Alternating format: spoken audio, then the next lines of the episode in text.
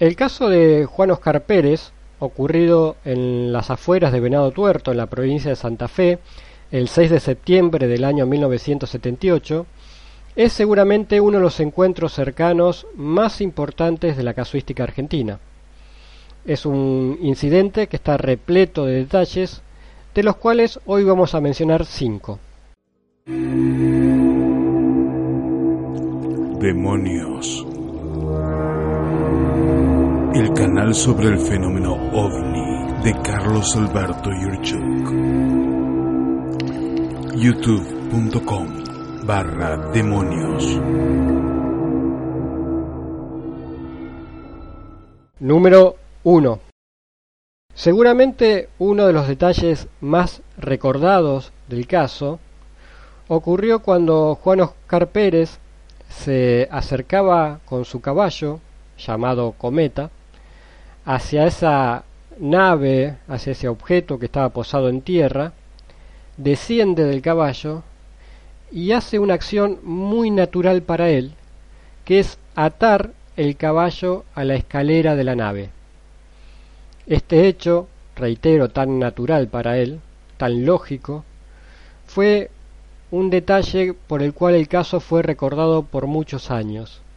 Quizás mucha gente no conocía el nombre del testigo o la fecha del incidente, pero recordaba aquel incidente, aquel caso donde el testigo ató el caballo a la escalerilla de la nave. Se acerca uno grandote ahí arriba, se baja, estuvimos ahí, y subo después, sube él para arriba, subo, ato mi caballo en la escalera, y, bueno, ahí donde se me lastima el caballo porque yo dentro, adentro. Número 2. Una vez en el interior de la nave, Juan Oscar Pérez quiere seguir avanzando dentro de la misma, pero se choca contra una especie de pared invisible o vidrio, el cual él no podía ver, y lo más llamativo es que el ser más pequeño que estaba dentro de la nave aparentemente podía traspasar esa pared o ese vidrio invisible. Me choqué contra un vidrio, vamos a decir, un vidrio uno sí o sí lo ve, lo, distingue lo que es un vidrio. Ellos pasaban por ahí y yo todavía voy hasta donde está el chiquitito porque pasa por ahí y me vuelvo a chocar. Número 3. El ser más pequeño, que estaba dentro de la nave, estaba como trozando carne, cortando carne, sobre una mesada. Esto nos recuerda, y uno tiende enseguida a relacionarlo, con el famoso tema de las mutilaciones de ganado, que en lo personal creo que están relacionadas directamente con el fenómeno ovni. El chiquito estaba haciendo algo, ¿no? Estaba como cortando carnes o algo así. Sí, sí, a uno de tanto tiempo sí, era carne, era carne, hueso, era, era, era, era carne de ganado, carne de vaca, carne de algo era, carne era. De los huesos uno que conoce, yo que vivo en el campo y sé lo que es eh, un animal y los huesos, sí, era de, puede ser de un caballo como puede ser una vaca, una cosa, un hueso sazonado, un hueso Estaba cortando, estaba cortando eso. Número 4. Si bien se conoce el caso por la nave que estaba posada en el terreno, si nos guiamos por el relato de Juan Oscar Pérez, en realidad eran tres las naves que estaban en el lugar.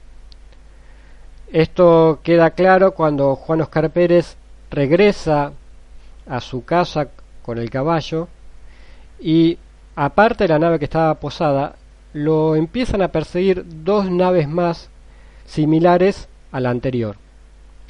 Estas dos naves se le acercan y de una de ellas se desprende una pequeña esfera que es la que finalmente le quita el guante. Yo no quería dispararme en ese momento, pero cuando sale el caballo, entra de vuelta en la neblina en ese momento, sabe que veo pasar otra nave, ¿no? Yo lo veo pasar.